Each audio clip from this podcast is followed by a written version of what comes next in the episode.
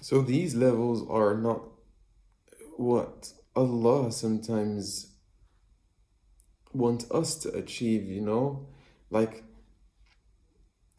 in general, we want Allah to come down to us, but we don't want to go up to Him. This is what I mean, yeah, you know? Like everybody has a different perception of Allah. Therefore, um, one person is ready to actually go really, really, really high and take all the risks to actually meet Allah in this world, of course, before the next. And Allah is like, okay, cool. You want that? Cool. So let's do this. And He will, in my personal belief, in my personal faith, He will help you achieve what you actually wanted or needed in order for you to meet him in this world. Because sometimes we need that Allah we need Allah to actually answer our prayers because then you will be dependent on him completely. You won't need somebody else. Because the more that you have a better relationship with Allah the more that you do your best to be a good person. And when I say good person, doesn't mean like, okay, don't kill, don't steal, don't. No, good person meaning that you do all the things that you're not supposed to do, but you also know that you're a good person, and therefore you know that you deserve good things in life. You know, you don't only see that, okay, I don't want to do this. I'm, you know, always living in fear. I don't want to kill. I don't want to steal. Oh my God, what happens if I do this? No, no, okay. And you know that, okay, you're a good person, that you deserve to actually know Allah. Not just speaking to yourself, saying, Who am I to know Allah? Who am I to know who He really is? What He really is capable of. Like, you know, how we actually, like, for example, let's take like Jewish people for uh, as an example.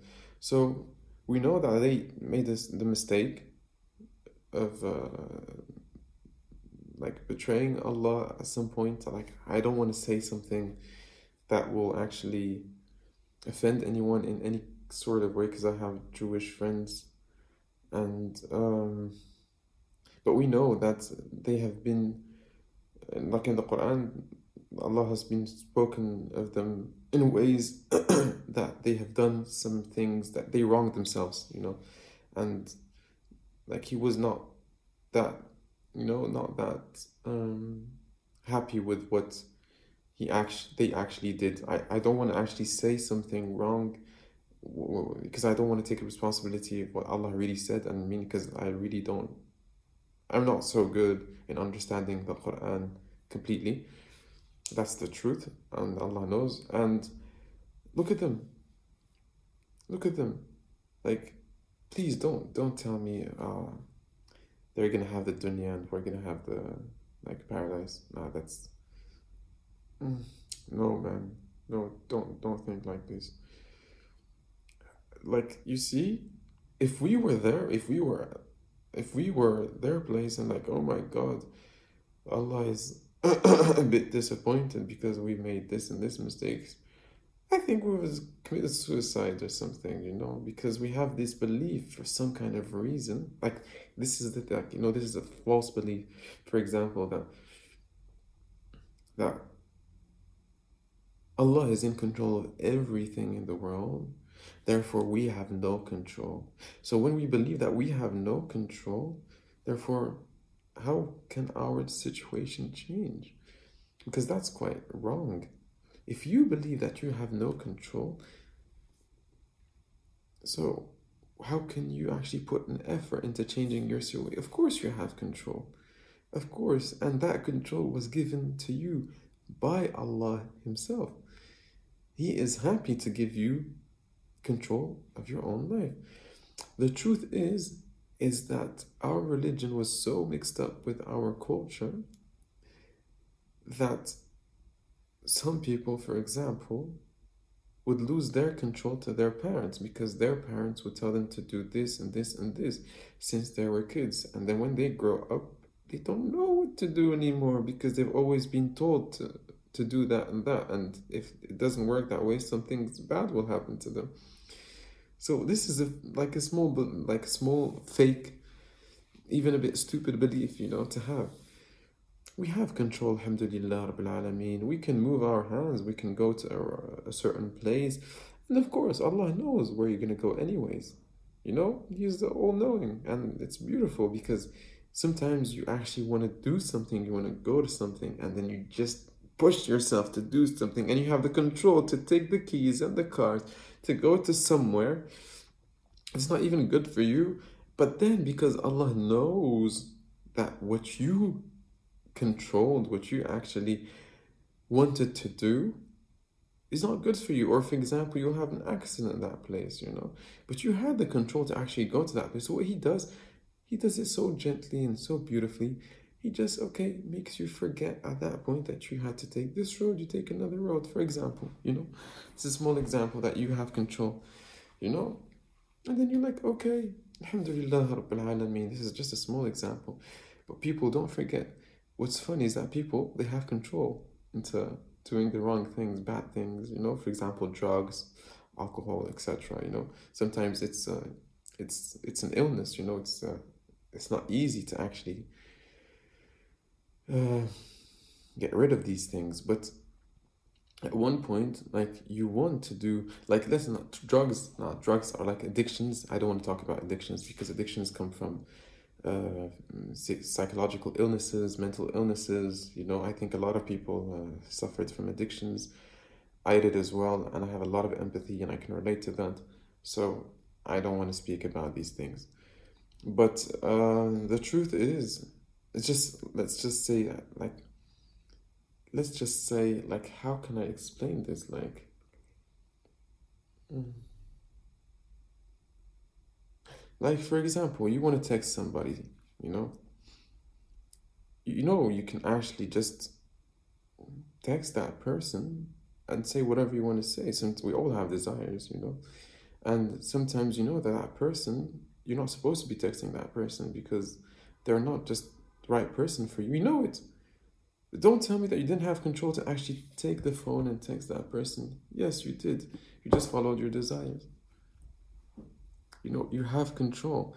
Like people will get so upset when they don't achieve something they actually dream of because they believe that Allah has control. But when they want to do something bad, or not like bad, but bad for them, or for example gossiping or for example doing something wrong you know i'm, I'm a bit worried to say something. To be honest I, I have a lot of things to say but i'm just a bit worried to say something and then i just don't have the right knowledge to speak about it you know because each time i want to say for example smoking it's an addiction. Alcohol well it's kind of addiction because it starts at somewhere or pain there's pain or psychological illness or there's someone that wants to get rid of this pain, you know? But I just want to go to the simple things. We do have control. When I, yeah, for example, when I actually turn on the TV and start watching, for example, news that I know is fake, I have control to turn that TV off. Allah did not impose me to watch that TV and to watch, you know, the wrong news and start believing that everything is about fear. You know, we have control. It's a lie. I don't know who lied to us at some point of our lives, of Muslim lives, but we do have control. So when you take your your take back your control, you know, I think that's step one into actually having great tawakkul of Allah. Is first of all take back your own control, know what the problem is, work on yourself. Check out what where we have failed as Muslims, as a community? Where have we started believing that we had no control, that we are not capable of reaching high levels of spirituality? Because each time I speak to somebody and a Muslim scholar, let's say scholar, um, not really scholar in my point of view, but okay.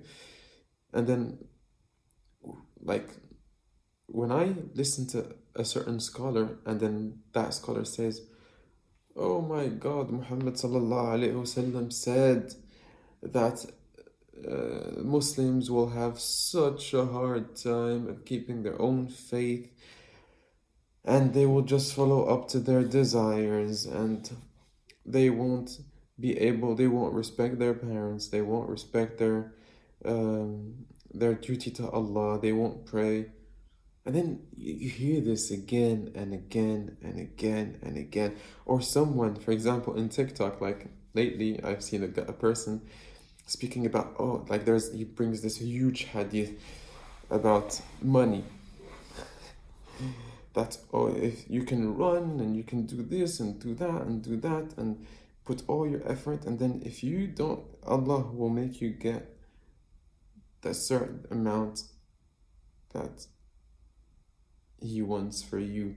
And he doesn't say in a way that, oh my God, like it's useless to actually put so much effort into making so much, like not making so much money, putting so much effort into making um, great money. But you actually, you should actually use that heart, your heart and not tire yourself because Allah will take care of you and He will make you happy and He will bring you the money that you deserve, you know? Like people, they change. You know, when you, you feel that, what, like, you feel what people actually, what their message is, you know? Like when I'm saying this, you might feel that I want you to believe that Allah will give you that thing that you can have, that you want to have, but you just don't need to make so much crazy effort when you where you hurt yourself. This is my message, like that kind of faith where you know you have that connection with Allah and you say, you pray to Allah and you do your thing, and then Allah just brings it to you easily. Like you don't have to actually suffer so much and like go through so much stress and destroy your DNA and telechromes and everything just to get that money and those riches. Because it's just maybe you just took the wrong path. You just have to change go to the other path you know another path and just then your treasure is there. You just don't have to see that oh my god allah has just made this for me. So this person was describing that you can move and run and get rough and this this and that and then you won't get that money you know. This is how i felt when i hurt this person because and I'm like, that's not true. That's not like if we're supposed to see Allah and our religion of Islam like this, like it means that we are like slaves. You know? And then people will say, Yes, you are a slave of Allah. Yes, I am a slave of Allah. But how do you define being a slave of Allah? Are you defining being a slave of Allah as human beings used to enslave other human beings, taking their rights away? Or do you actually describe being a slave of Allah as being free and having all your rights and actually having faith that everything is possible and that Allah will make you happy? Allah will destroy everyone that comes in your path who wants to hurt you or wants to destroy you, that Allah will rescue you, that Allah will be there for you, that Allah will uh, satisfy all your needs. You know, because you have just given, you just have faith that you're beautiful, the, the most beautiful being on earth is loving you and showering you with his blessings because he just wants you to love him to connect to Him, to know who He really is? Do you really think that Allah wants you to suffer? You know, like we have this is another belief that Muslims have. Just be honest, be honest. You know, don't lie, don't lie. Uh, Muslims believe that they deserve to suffer for some reason. I don't know why. You know, I had this belief for some reason. Other people have this belief. This belief. It's not true. Allah doesn't want you to suffer because, oh my God, then dunya is all because of pain and al akhirah is. No, man. No, chill, bro. No. You can have a beautiful life in the dunya and a beautiful life in akhirah. I remember a good scholar saying that the promise that Allah gave to Muslims was the same promise as He gave to the Jews. That if you follow up to His guidance, he will give you paradise in this dunya and paradise in akhirah. And these are my last words. Have a beautiful day. Ciao.